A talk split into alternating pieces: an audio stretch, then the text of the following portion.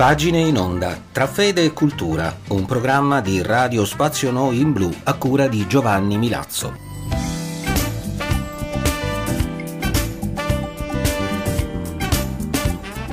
Cari amici, ancora una volta benvenuti all'ascolto di Pagine in Onda, sempre su Radio Spazio Noi in Blu e sempre tra fede e cultura. La proposta di oggi, a dire la verità, riguarda la dimensione più strettamente spirituale della cultura cristiana è di Bernard Ehring ed è tratta da un suo volumetto intitolato Eucaristia e vita, meditazione sulla celebrazione eucaristica. Bernard Ehring, morto nel 1998, è stato padre redentorista, missionario in Brasile e professore presso molte università a San Francisco, Yale, Georgetown e presso l'Accademia Alfonsiana tra il 1949 ed il 1987. Molti lo ricordano come uno dei redattori di parte della Gaudium Spes e soprattutto lo ricordano come teologo morale dalle posizioni anche particolari. Oggi abbiamo davanti un brevissimo e semplicissimo saggio sul senso dell'Eucaristia che l'autore ci fa vedere come innestata nella nostra condotta di vita. Le pagine che abbiamo scelto per voi oggi sono tratte dal capitolo intitolato Ascoltatori della parola di Dio Bernard Ehring ci dice che la parola di Dio, soprattutto quando è celebrata nella comunità, ha un grande valore per la vita e fa riferimento a due sorelle sconosciute, Betty e Cory Ten Boom, che nella distruzione della loro baracca avevano potuto salvare soltanto la Sacra Bibbia. Ascoltate.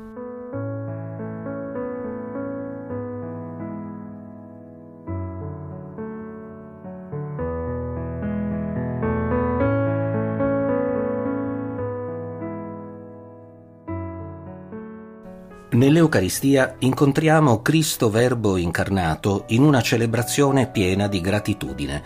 Un dono così grande sarebbe perduto se non fosse accolto con profonda gratitudine. Perciò rispondiamo tutti insieme, rendiamo grazie a Dio e lode a te, o oh Cristo.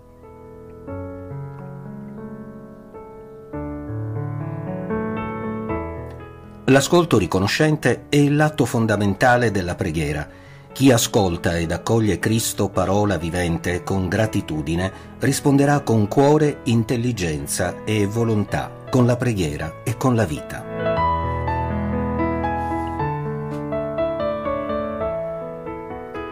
Abbiamo molti motivi per essere riconoscenti della parola di Dio che ascoltiamo nella comunità di fede, nella celebrazione eucaristica ed anche in molte altre occasioni Cristo è presente nella sua parola, giacché è Lui che parla quando nella Chiesa si legge la Sacra Scrittura. È presente infine quando la Chiesa prega e loda, Lui che ha promesso dove sono due o tre riuniti nel mio nome, là sono io, in mezzo a loro.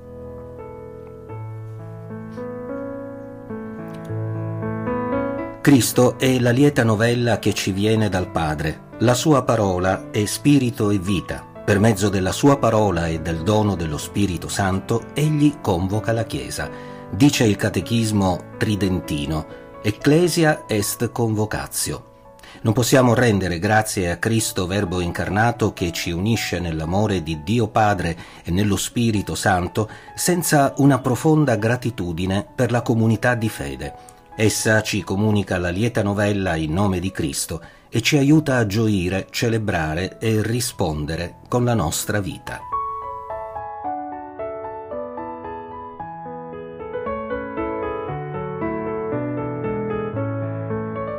Chi ascolta la parola di Dio nella liturgia con profonda gratitudine avrà una memoria riconoscente e mediterà spesso e con grande gioia la Sacra Scrittura.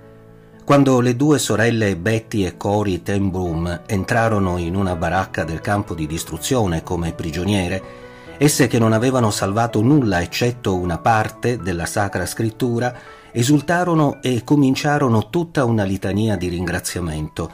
Cory ringraziò il Signore perché poté portare con sé in quella miseria il più grande tesoro, Cristo nella sua parola. E Betty ringraziò il Signore perché le aveva mandate nel luogo in cui la gente aveva veramente bisogno della lieta novella. Giorno per giorno meditarono insieme la parola di Dio e ringraziarono per questo conforto. La parola di Dio comunicata agli altri con gioia le protesse dallo scoraggiamento e le aiutò ad amare pure i supervisori che le trattavano male, in modo che almeno una di esse cominciò a scoprire il vero amore. In ciascuno di noi dovrebbe essere molto grande la gratitudine per la parola di Dio. Gesù nel Vangelo di San Giovanni al capitolo sesto parla del pane di vita eterna questo pane è lui stesso che scese dal cielo, è la sua parola vivente, è il suo corpo che rimane sempre una parola gloriosa e un dono totale. Nell'Eucarestia Gesù ci ricorda che si è incarnato per noi ed ha vissuto, ha sofferto, è morto per noi, è risorto per noi e vuole darci per sempre la vita. La sua parola dà vita, però solo a chi l'accoglie con fede. E fede è accoglienza umile, gioiosa e riconoscente di colui che è la parola vivente e che ci dà la vita. Non possiamo dimorare con Cristo e vivere la sua vita se la sua parola non prende radici in noi. Dice Gesù stesso, se rimanete uniti a me e le mie parole sono radicate in voi, chiedete quello che volete e vi sarà dato.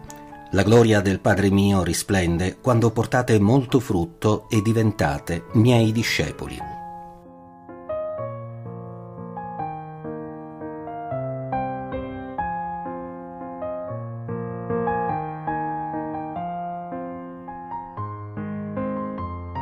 Spesso la parola di Dio ci scuote, ci chiama a quella tristezza che trova consolazione e fa posto alla santa gioia del Signore. Questo punto della parola di Dio è spiegato nel libro di Neemia. I Leviti leggevano nel libro della legge di Dio a brani distinti e con spiegazione del senso e così facevano comprendere la lettura.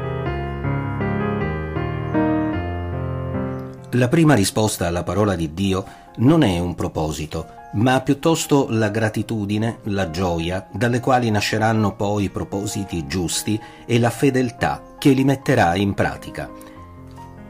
La parola di Dio è un dono ed una chiamata del suo popolo in un'ora storica concreta. Ogni volta se nella comunità dei credenti ascoltiamo e meditiamo la parola di Dio, essa diventa attuale ed illumina la nostra vita e la nostra situazione concreta.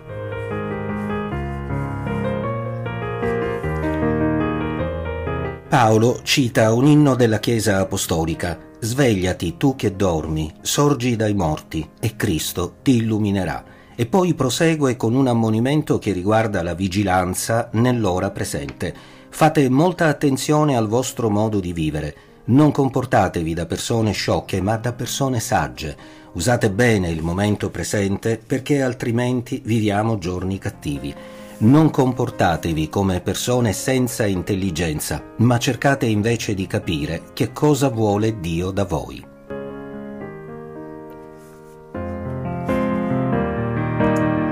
Chi è cosciente della presenza di Cristo che ci ricorda la storia di salvezza, vedrà tutto in una luce nuova, quella di Cristo. Potrà scoprire tante possibilità di fare il bene e così potrà vincere il male. La gratitudine per la parola di Dio trova in tal modo la sua risposta. Eccomi, Signore, chiamami. Eccomi, Signore, mandami.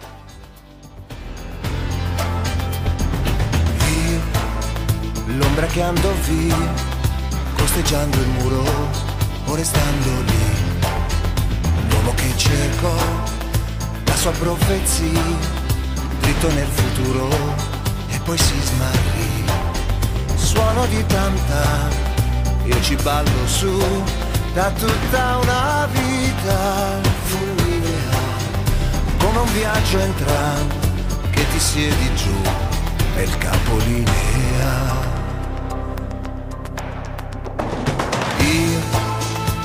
L'onda che si alzò su dal mare scuro dell'umanità, l'urlo che si udì quando rimbalzò forte sul tamburo della libertà. Sogno di colei che è la mia follia, ma è questa ferita immagina che dai libri miei ha strappato via l'ultima pagina. Sono acqua di foce ed è una croce non sapere mai se la mia voce è fiume oceano. E non c'è no fiume che due volte sia capace di bagnarmi e darmi pace perché il tempo se ne va e tutto tace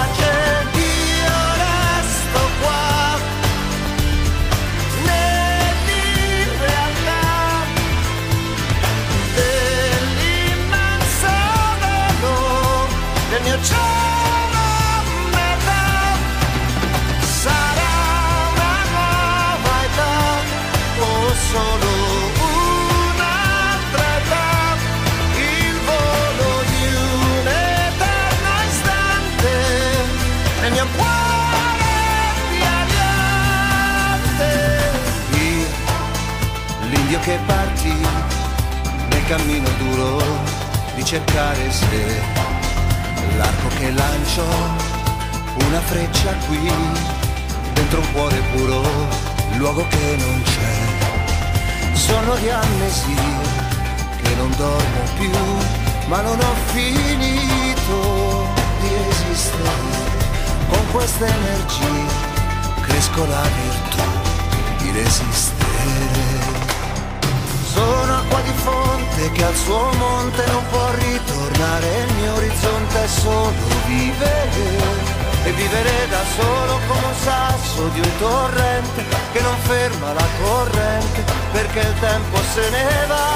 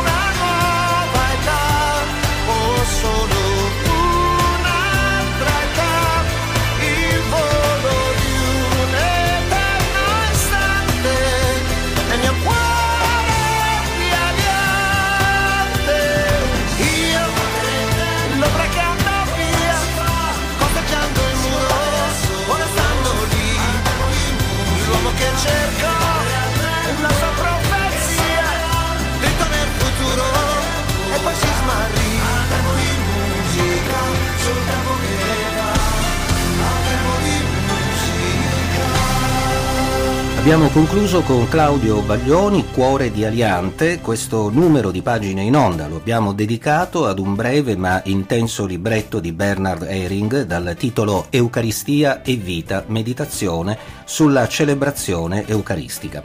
Ci hanno accompagnato le scenografie musicali di Tim Neumark, un grazie a Vamei Touré per l'assistenza tecnica. Vi ricordo che potete seguire i nostri programmi attraverso la nostra pagina Facebook e nel sito di Radio Spazio Noi in Blu.